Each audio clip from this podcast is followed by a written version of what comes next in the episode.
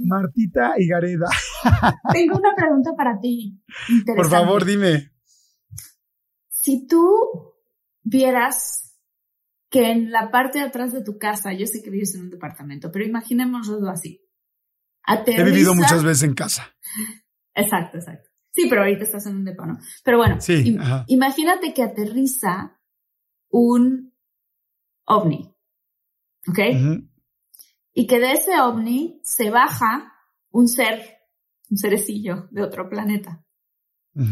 Tengo dos preguntas para ti. Una es, ¿qué le preguntarías si pudieras establecer, establecer una comunicación, con él y te entendiera?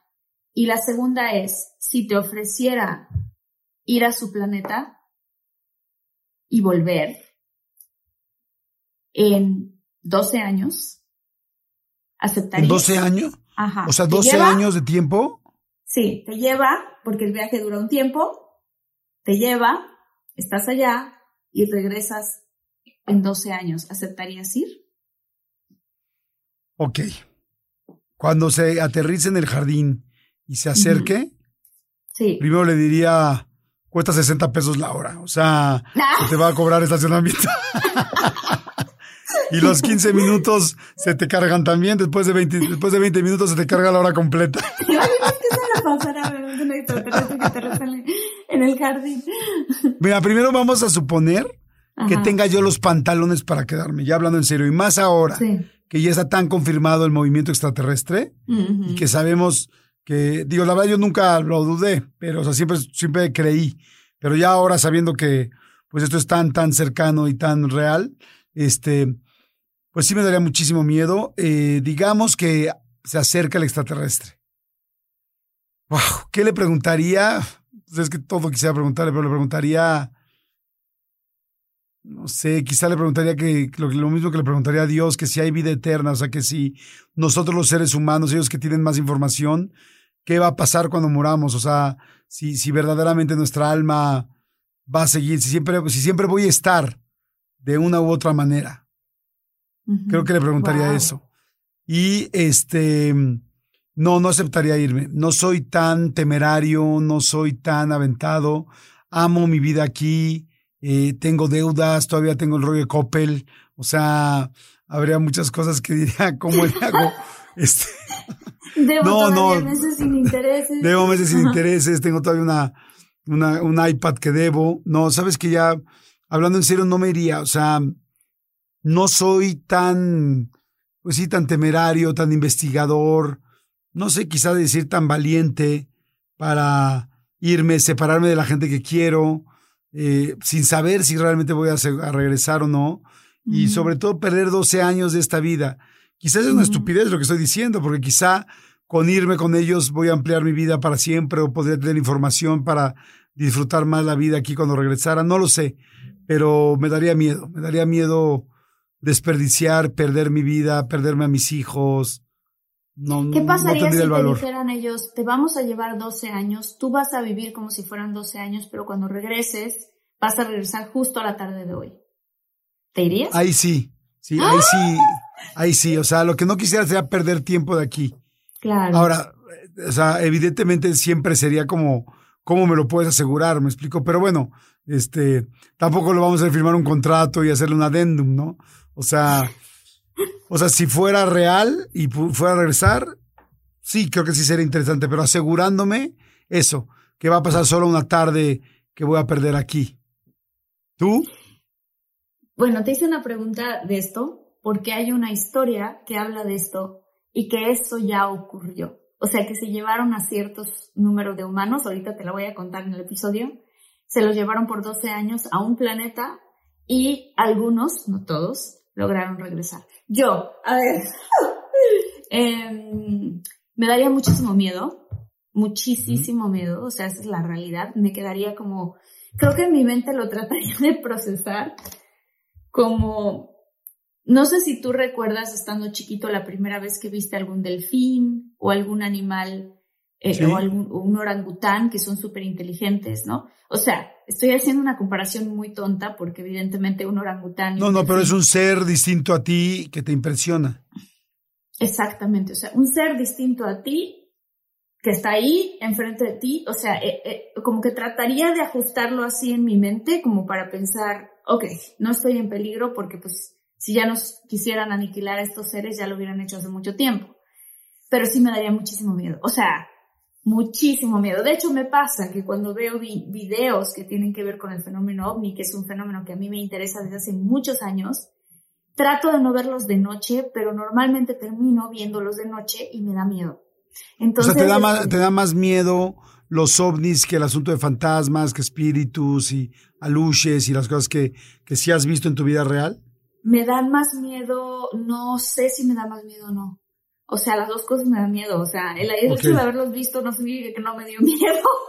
este, entiendo. Pero, pero creo que se me hace todavía más normal, entre comillas, que veas a una mujer flotando por tu casa que es transparentosa, porque lo hemos visto muchas veces y sabemos que a mucha gente le ha pasado eso, a que realmente se pare un ser que en verdad sabes que te puede llevar si se le antoja, o sea, también, ¿no? eh, que eso creo que es una idea que nos ha metido Hollywood mucho. Mucha, mucha gente que investiga todos estos fenómenos dicen que no son malignos, la gran mayoría, pero que hay unos que sí. Entonces, eso sí me daría miedo, mucho. ¿Y qué le ¿Pero qué le preguntarías? Pues eh, cosas como de dónde vienes, dónde está ubicado tu planeta, cómo es tu planeta. Dame tu ubicación, mándame tu ubicación. En... ¿Cuál es tu estatus? ¿Eres soltero o casado? este, le preguntaría que si creen en Dios, en donde ellos existen. Ah, está interesante esa. Esa está interesante.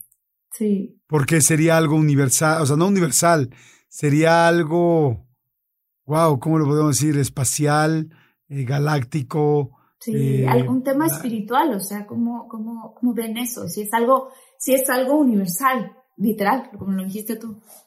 Pues sí, claro, que es el universo, ¿no? Es el planeta, la galaxia, el universo. Sí, sí, sí, ahí eso, Les preguntaría sobre la música, cómo es la música, eh, cómo son sus naves y de qué, cómo, qué, qué, método de propulsión usan. O sea, yo me pondría ahí medio científica, pero me gustaría saber ese tipo de cosas. Sabes que ahí, ahí podría resumir la pregunta con un qué es eh, tecnológicamente o como avance, qué es lo, lo más avanzado que tienen. Ah, y ahí dirás, madres, o sea, porque te podría decir. Jordi la entrevista y un ser. Jordi la entrevista con el extraterrestre, cuéntame, ¿no? y yo, Jordi, no me lo vas a creer, pero yo ya tengo a tu siguiente invitado. Oye, está buenísimo que la gente nos ponga, la gente que lo está viendo en YouTube, que pongan en los comentarios qué esas respuestas, esas dos, dos respuestas a las preguntas que hizo Marta. Y la gente que lo está escuchando en Spotify, en Himalaya, en Amazon Music, tal, bueno, pues vayan a YouTube y pongan la respuesta. Estaría muy interesante. Pero bueno, ¿qué arrancamos? Arrancamos, arrancamos. Arrancamos.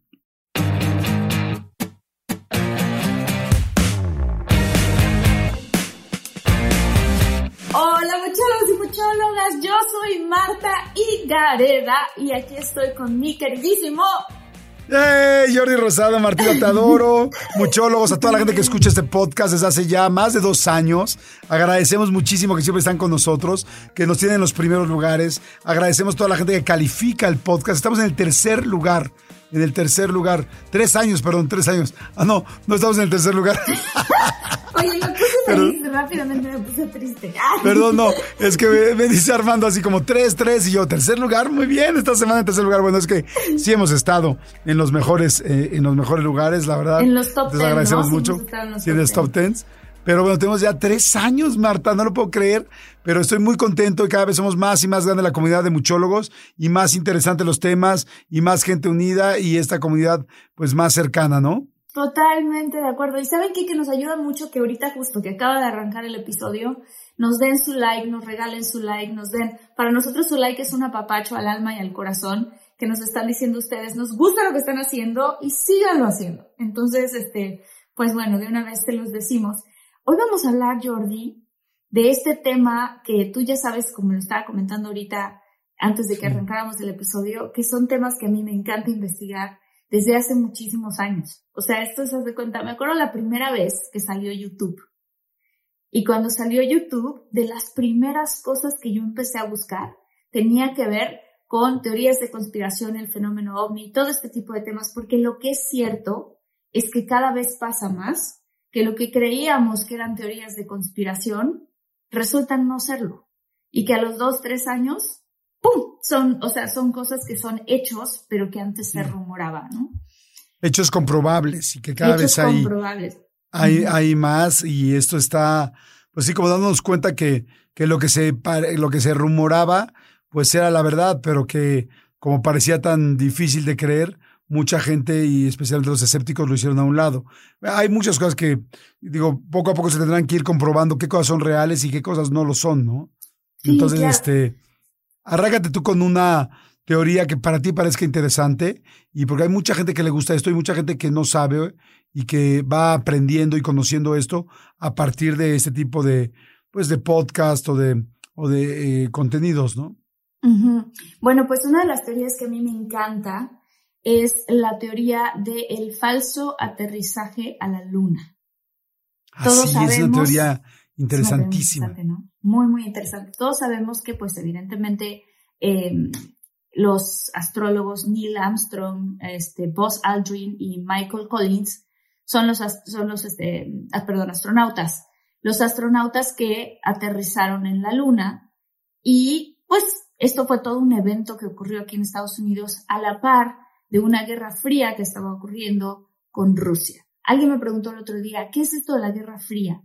Yo les explicaba que es una guerra que no utiliza armas en donde realmente se disparan y se sueltan bombas, sino que es una guerra contra el tiempo, de tecnología y para ver quién avanza más rápido. Incluso hay gente que dice que hoy en día, hablando de ese tema de los ovnis, este, estamos en una especie de guerra fría, tanto con Rusia como con China y algunos otros países. Entonces, pues bueno, pero regresándonos a esto. Eh, y oye, y ubicando que México no está en esa guerra, obviamente. Nosotros estamos en la guerra tibia. Básica. en la, de la sobrevivencia. la guerra de las aguas No, ahí va. Este, ahí Esto, ¿de qué habla esta teoría? Resulta que cuando cuando acá en Estados Unidos y en todos lados se televisó el aterrizaje a la luna, pues todas las escuelas pararon, habían desfiles, ¿no? Este, en, en los colegios traían las televisiones, las familias se juntaron para ver este momento muy, este, impresionante en donde el hombre aterriza en la luna. Sin embargo, mientras más empezó a avanzar la tecnología, empezaron a ocurrir ciertas cosas en donde la gente se empezó a dar cuenta que era imposible puesto al tamaño real que tiene la luna, que se pudiese ver una especie como de curvatura en el horizonte. Era imposible también que hubieran sombras en la forma en las que están proyectadas en el momento del aterrizaje. O sea, no sé cómo funciona con la gravedad allá, con la luz, no sé qué es lo que estudiaron y la manera en la que lo fueron estudiando, pero se dieron cuenta de que si en verdad en ese instante, no estoy diciendo que la, que la humanidad no aterrizó en la luna, la humanidad aterrizó en la luna y de hecho han ido muchas más veces de lo que nos cuentan, pero la guerra que se estaba eh, luchando contra Rusia era quien llegaba a la luna primero. Entonces se dice que aquí en Hollywood, de hecho, en los estudios que están aquí en Burbank, no muy lejos de donde yo vivo, se armó todo un estudio un set de filmación para hacer la supuesta grabación del aterrizaje en la Luna para demostrarles de esta manera en una especie como de montaje virtual a los rusos que en verdad les ganamos la batalla de llegar a la Luna primero y que realmente no fue Estados Unidos los primeros que llegaron. Este, ¿cómo, ¿Cómo se sabe esto y de dónde surge esta teoría? Stanley Kubrick, que es un cineasta fabuloso, antes, un poco tiempo antes de morir, decidió decir la verdad y decidió contar cómo él fue el que realmente estuvo detrás de todo este montaje artificial y detrás de esta grabación, porque en ese ¿Así lo dijo? yo no sabía que lo, había que lo había dicho, porque yo me acuerdo que decían mucho de la bandera, por ejemplo, ¿no? Que la bandera de Estados Unidos que clavan, que está ondeando y que decían es que no puede ondear porque no hay aire en la, en la luna, no en la superficie lunar. O sea, como que muchos detalles que decían no puede ser posible. Exactamente. Entonces, este, sí, él lo dijo y de hecho, como le pasó a muchísima gente en esa época, eh, a los famosos whistleblowers, que les dicen acá en Estados Unidos, whistleblowers. Eh, ¿Qué son, los whistleblowers? Los whistleblowers son los reveladores secretos, o sea, gente como, como este hombre que está ahorita en el Congreso, este, hablando de los hombres. Exactamente, o sea, esas son. Y que uno de ellos fue Stanley Kubrick, y que ya no podía más, se sentía muy mal de haber sido parte de toda esa gran farsa que de alguna manera abrió los ojos a cómo él había contribuido a esta guerra fría y a esto, todo esto contra, contra Rusia y que finalmente decidió decir la verdad. ¿Qué ocurrió? Dos cosas súper importantes que pasaron con Kubrick que son quizás una coincidencia o quizás parte de esta teoría de conspiración. La última película de Kubrick se llama Con los ojos en español. Bien cerrados. Con los ojos. Eyes Wide Shut. Con Tom Cruise y con Nicole Kidman. Con Tom Cruise y con Nicole Kidman, en donde, como él ya traía esta especie de quiero revelarle a la gente la verdad de las cosas, las cosas ocultas que se hacen, em, hizo esta película y la teoría está en que, pues, como él ya estaba listo para revelar estas cosas dentro de la película, de hecho, se revelan las sociedades secretas en Estados Unidos, ¿no? Es una película muy extraña, en donde mucha gente puede incluso catalogarla con que se hablan de ciertos rituales en la película y cosas que son una especie como de reflejo o espejo de lo que se supone sí ocurre eh, y en muchas ocasiones en Hollywood, ¿no? Entonces, eh, la teoría es que terminaron matando a Stanley Kubrick porque no querían que revelara todos estos secretos y, que justamente por eso se murió. ¿Nunca lo hizo, o sea, nunca hizo un comunicado, un statement o algo de esta situación? Hay un documental, de hecho, que se puede encontrar donde él habla de esto. O sea, donde él habla no de lo de ojos bien cerrados y eso, sino de la parte de, de cómo él se sentía terriblemente triste de la decepción que él había creado eh, y pues evidentemente cuando él participó en esto fue lo, lo que dice este documental es que fue una amenaza, o sea que lo mantuvieron amenazado y él suponía que no podía revelar ninguna de estas cosas, pero finalmente... O sea, pero tú viste, o sea, se ve él físicamente hablando y diciendo, me siento muy apenado por lo que dice. El documental que yo vi se ve así. Ahora, ¿cómo se puede saber, no? O sea, es decir, yo puedo ver un documental ¿Cómo lo podemos saber?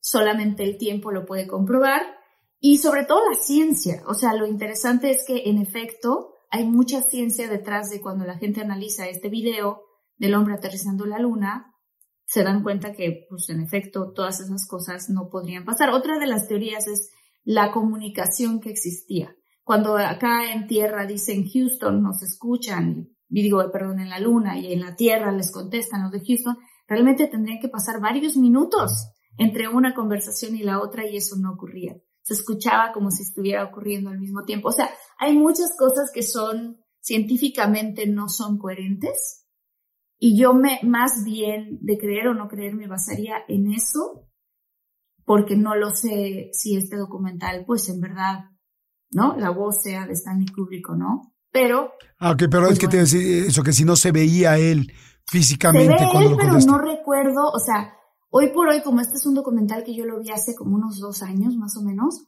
tendría que yo regresarme a verlo otra vez, Jordi, para decirte, no, sí, es él y está hablando, ¿no? Ok. a ver si lo podemos poner, mi querido Armando, a ver si podemos poner el documental, eh, el link aquí para que la gente lo vea. Este, estaría muy interesante.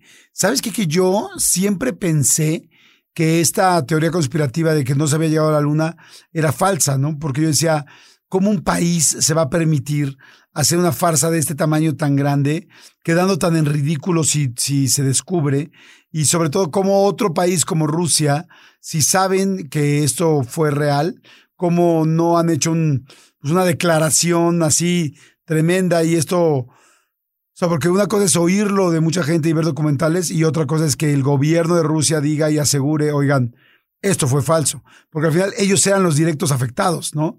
O sea, eran los que quedaban como el segundo lugar. Porque yo después el otro día me metí a ver cuántos viajes había habido a la Luna y realmente no, por lo menos como dices tú, los oficiales o los que se han dicho no son tantos, creo que eran como tres o cuatro. Pero este, me imagino que porque ya después no hacía falta ir tanto a la Luna porque lo que querían saber por lo pronto ya lo tenían, ya lo habían dicho. Pero como que yo digo, ¿en serio un país como Rusia tan grande o un país como China eh, iba a aceptar que, ay, sí, dicen que es conspiración y yo me voy a quedar callado? Pues como que lo super caca, ¿cómo dice? Sí, lo, cacarearías, ¿no? O sea, dirás como, no mames. no sé si has visto la película de Oppenheimer. Sí, de hecho me, Sí, estaba pensando en eso cuando dicen de las cosas que dices, ay, no puede existir esto, sí puede existir de repente, madre, lo que sí existe, los átomos, la división, todo, ¿no? Sí, o sea, ¿por qué, ¿por qué hablo de esta película en este momento? Porque lo que está interesante es que en esas épocas no teníamos todos los satélites que tenemos aquí afuera y las maneras de comprobar o de hackear la comunicación o de los espías. Los espías funcionaban, el espionaje en esa época funcionaba muy distinto. Entonces, con la tecnología de aquella época, sí, sí pudo haber sido posible crear este aterrizaje en la Luna y que los rusos lo hayan creído que era verdad, porque si, si los rusos no habían aterrizado en la Luna todavía, ellos cómo habrían de saber si se mueve la bandera o no se mueve la bandera, o si la luz se refleja de la forma en la que se refleja. No claro, es un buen punto. Ellos lo hubieran creído. Sí, nos ganaron sí aterrizaron a la luna, ¿no? Pero no sería un buen momento ahora, no sería un buen momento ahora para decirlo después que ya con todo esto, digo, no, ahora hace 20 años que, surgió esto, 30 años, no sé cuánto, y decir, oigan, nada fue real, sería un gran momento para quemar a Estados Unidos, ¿no?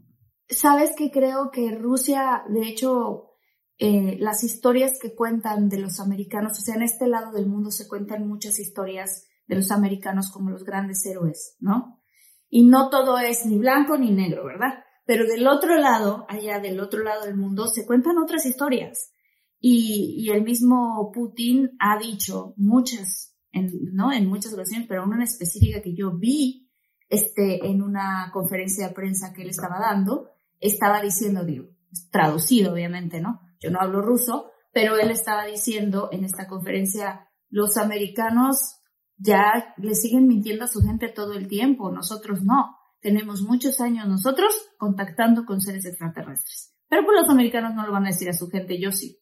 Entonces, es interesante porque ahorita más bien, Jordi, la, la batalla que se está peleando por detrás es una batalla energética que no tiene que ver ahorita con quién llega primero o no llega primero a la luna, sino con todo lo que está pasando con las, con las, con la moneda y que si está sustentada o no está sustentada en el oro y todos estos países BRIC que quieren, que se están uniendo en contra de Estados Unidos para derrocar a Estados Unidos. Esa es como la batalla que está existiendo ahorita, pero no, y no necesariamente esa. Y hay otra diferente que tiene que ver con el AI, la tecnología artificial, que también es otra batalla que se está librando por el otro lado. Entonces, como que los rusos ahorita no van a estar tan preocupados en vamos a desmentir o no lo que pasó con Estados pues Unidos. Suena... no vemos televisión rusa, no sabemos qué claro, allá. Sí, tiene mucha lógica, tiene mucha lógica, porque sí es cierto. O sea, tú vas a un lugar, tú vas a Oriente y se habla completamente de otras cosas.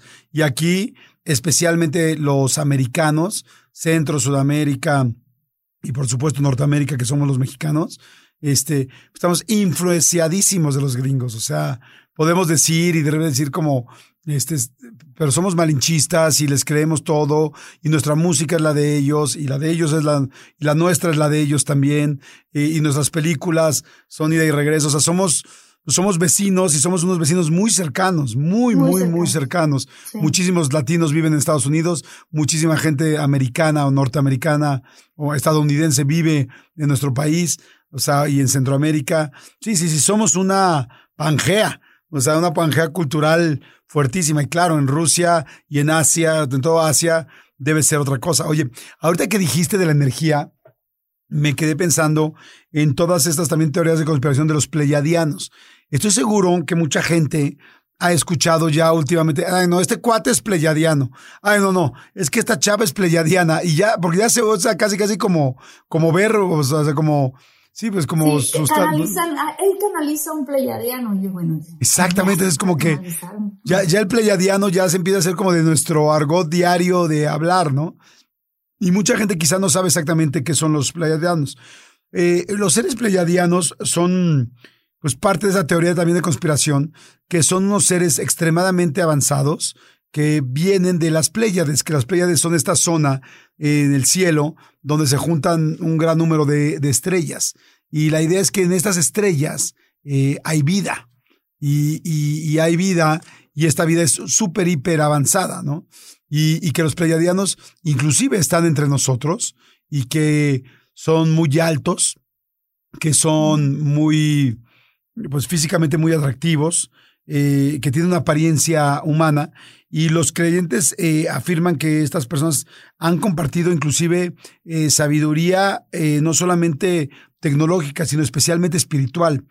y, que, que hay mucha gente inclusive que canaliza a los pleyadianos, gente que, que es medium, gente que tiene cierta sensibilidad y que los pleyadianos hablan a partir de ellos. Mira, yo no sé si esto sea cierto o no. Ahorita tú me dices cuál es tu opinión. Y la gente, por favor, en YouTube pónganos cuál es su opinión. Eh, porque ahí es donde se pueden escribir los comentarios más que en las plataformas de audio. Pero yo lo que me pregunto es eh, si todos estos pleiadianos están entre nosotros y han dado la información. Hay algo que sí es un hecho. Y es que yo, que llevo ya pues más de cuatro décadas viviendo, yo nunca en mi vida había visto un avance espiritual como el que he visto estos últimos 10 años. O sea, la cantidad de cosas que hay, los registros akáshicos, el asunto de, de los mediums, eh, las cosas nuevas que hay, o sea, nuevas, más bien ancestrales, pero que ahora conocemos, ¿no? Todo este asunto de los viajes astrales, de las, de las constelaciones familiares, que todo el mundo te dice, no hay explicación.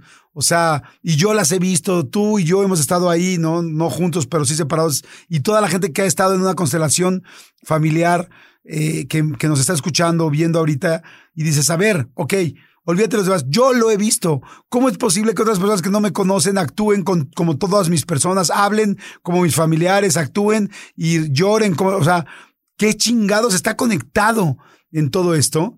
Entonces, este avance, este avance espiritual que tiene el planeta hoy, mi pregunta es, ¿en serio lo generamos nosotros o una, pues sí, una eh, eh, diferente civilización nos los pasó? porque en 10 años fue una locura.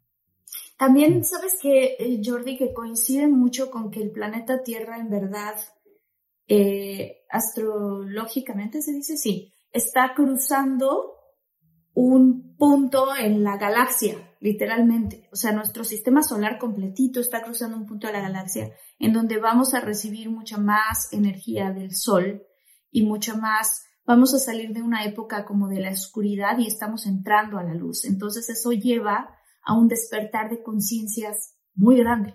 O sea, entonces me impresiona mucho que, que, digas tú eso de yo he notado esto en los últimos 10 años. Es impresionante, yo también lo he notado y tampoco es que toda la gente de mi círculo resulta que todos están en, eso, en esos temas, pero sí hay una explosión súper fuerte de, dices, bueno, o sea, la gran mayoría de la gente habla de esto y cada vez lo digieren más, o sea, como algo mucho más natural. ¿No sientes tú, Sí, completamente. Digo, también claro que podría ser que así como mucha gente hace ejercicio hoy y se puso de moda el yoga y el crossfit y tal, y hoy el ser fitness es algo que está de moda cuando hace 40 años fumar y, tomar refresco era lo que todo el mundo hacía y, y, era normal, ¿me explicó? O sea, la gente hace 40 años no era tan fitness como es hoy, ni estaba de moda estar en forma, ¿no? Sin embargo, digo, había gente en forma, pero no estaba de moda como hoy.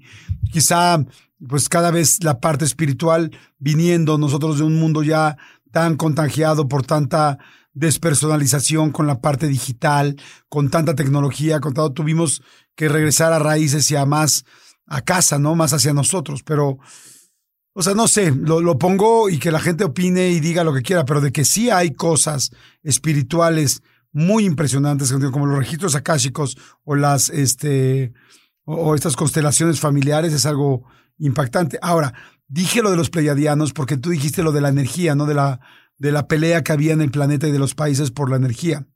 Y, y, de las cosas que se dicen de los pleiadianos es que ellos tienen una tecnología altamente avanzada, incluyendo dispositivos y naves y en lo que se transportan, eh, sin, sin, con energía libre.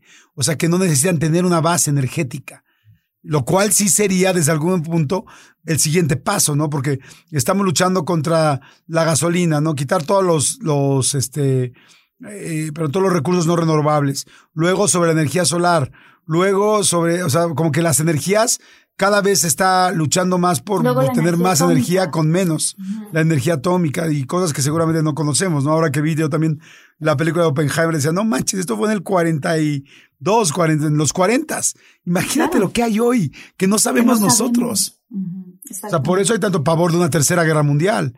O sea, si, si la bomba atómica de esa época hacía lo que, lo que vimos que hizo, que pudo matar 70 mil personas en un solo segundo cuando llega y se expande, Imagínate, por favor, lo que, lo que tienen hoy los, los países de tecnología. Y, por eso dicen, porque el otro día preguntaba, ¿no?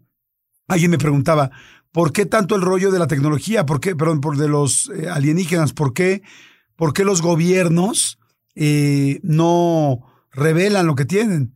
Y le y decíamos, pues porque hay una guerra en medio y porque los gobiernos están aprovechando la tecnología que tienen de más allá, no del más allá, la tecnología que tienen de los extraterrestres para poderla aprovechar y hacer sus propias armas para cuando se arme el desmadrito aquí. Por eso no quieren decir. Hay otra, hay otra teoría tal cual de la, de la conspiración que habla de cómo en, en la Segunda Guerra Mundial Hitler estaba desarrollando tecnología antigravedad y que habían como dos guerras ocurriendo, o sea, una, detengan a estos tipos porque van a dominar el mundo, efectivamente, con todas las cosas horrendas que, que, estaban haciendo, y al mismo tiempo es, apoderémonos de la tecnología que este hombre está desarrollando.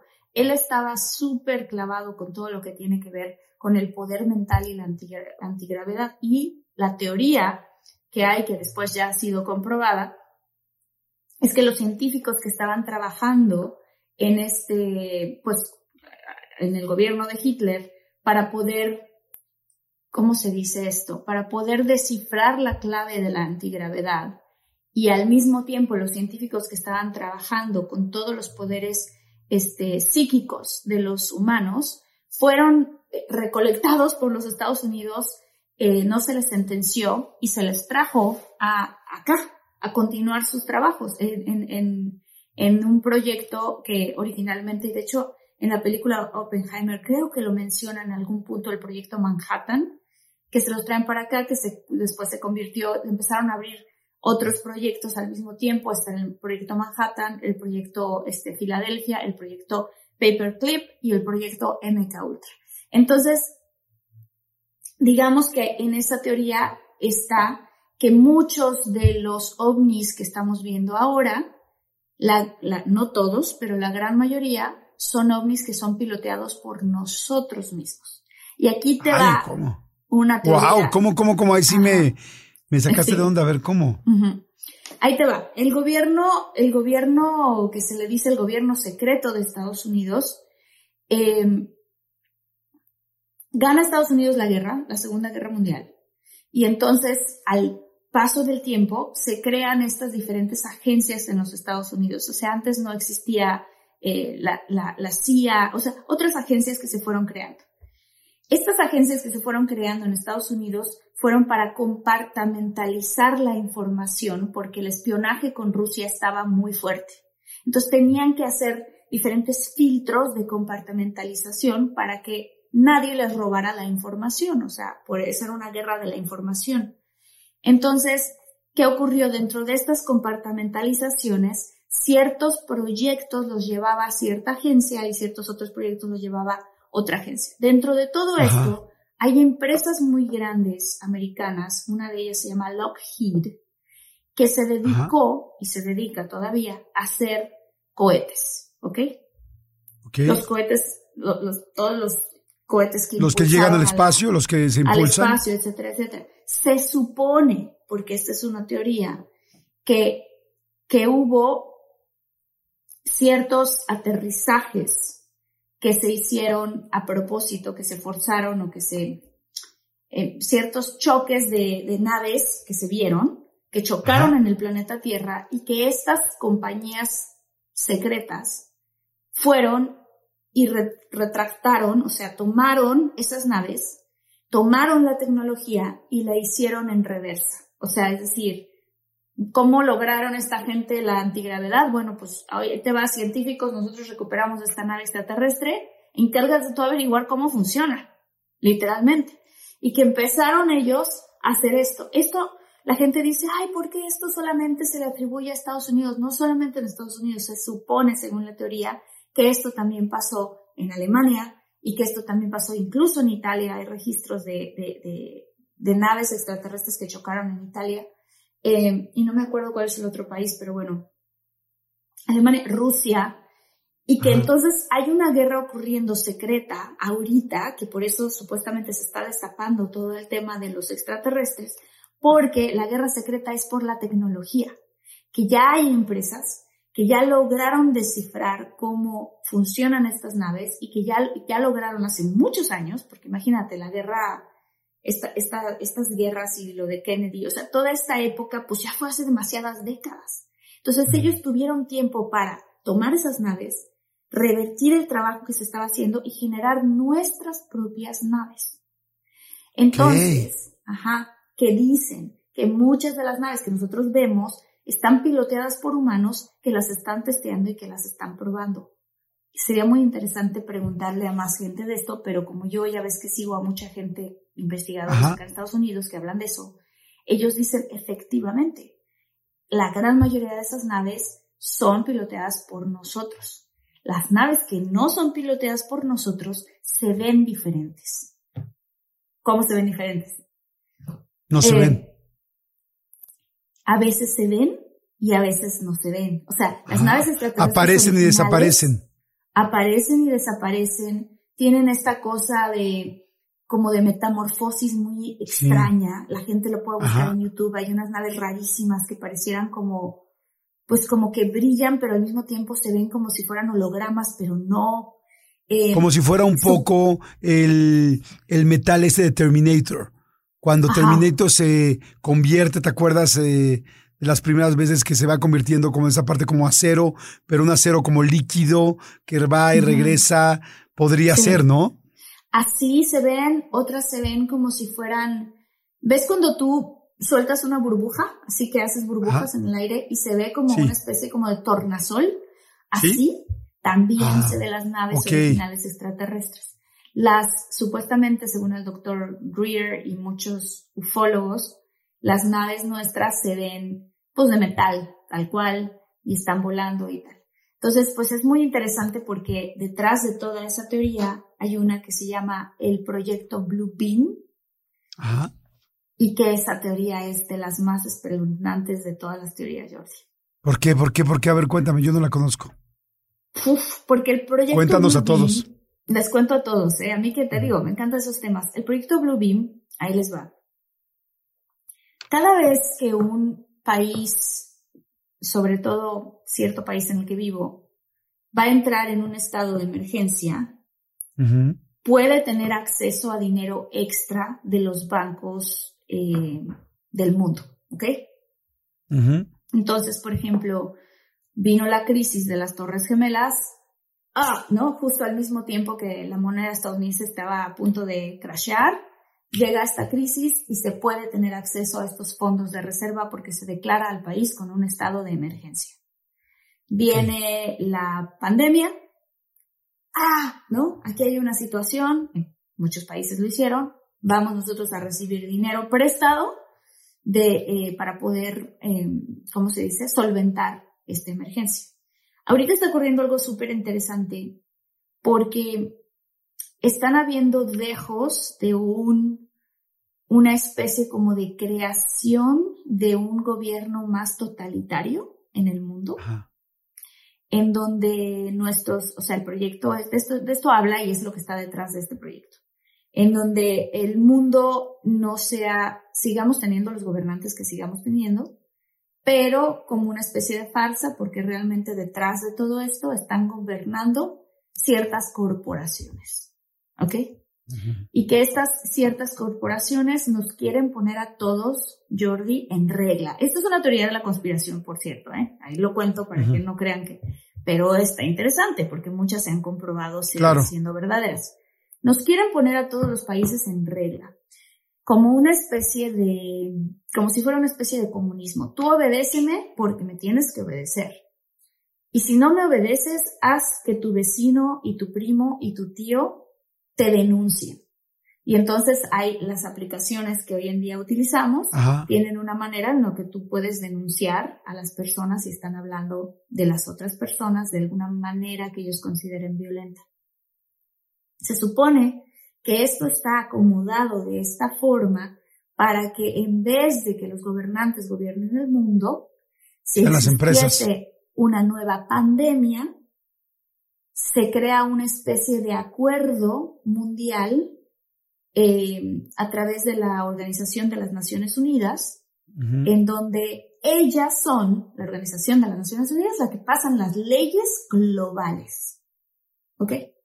Hoy en día, si existe otra pandemia, la Organización de las Naciones Unidas ya está firmando al día de hoy, que estamos hablando tú y yo, un montón de acuerdo con un montón de países para que todos los países a fuerzas reaccionen como reaccionó Estados Unidos, como reaccionó Australia, como reaccionó Inglaterra. O sea, encierro China, encierros completamente absolutos.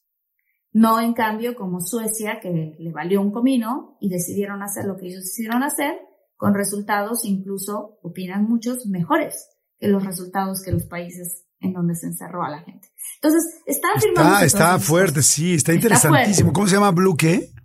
El proyecto Blue Beam es, eh, habla, de lo siguiente que te voy a contar.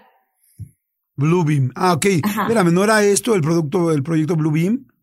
El proyecto Blue Beam es, es, lo que te estoy explicando que llega a este punto al que te voy a contar. Ok.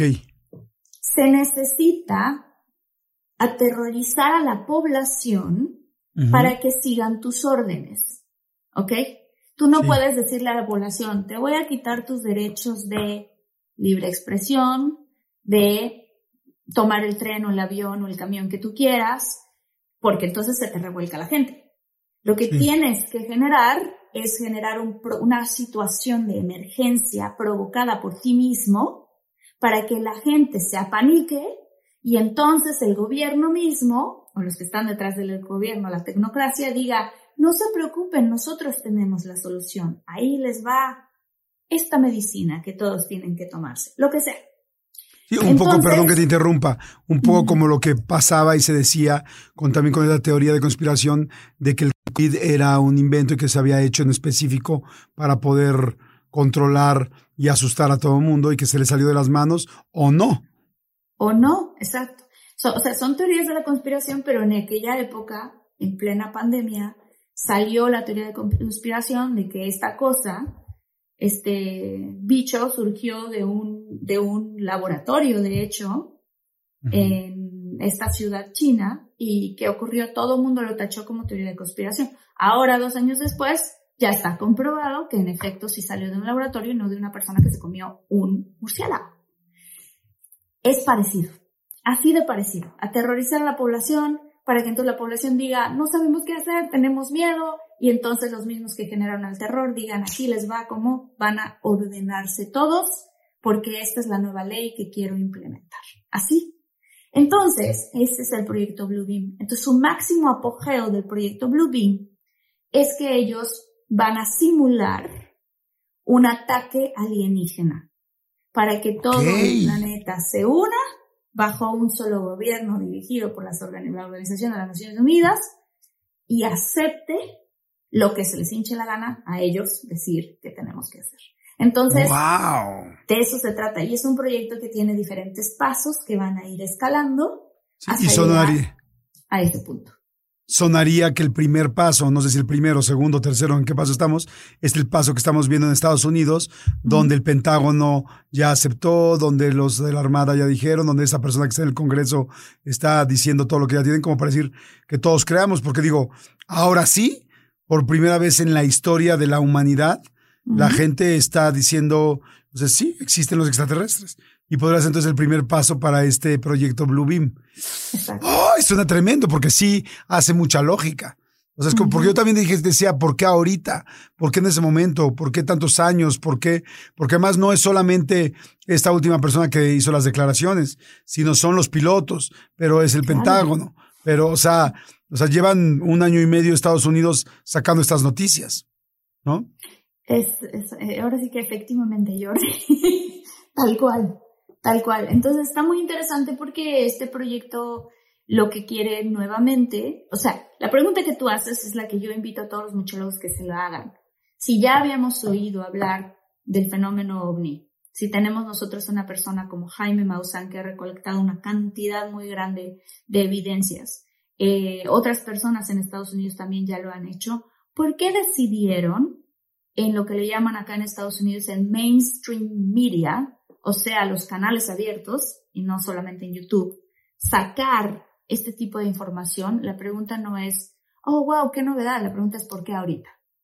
¿Y qué hay detrás de esto? Porque nadie, como decimos en nuestros países, no dan pasos sin guarachi, ¿no? Entonces, ¿qué realmente... ¡Ay, está, interesantísimo!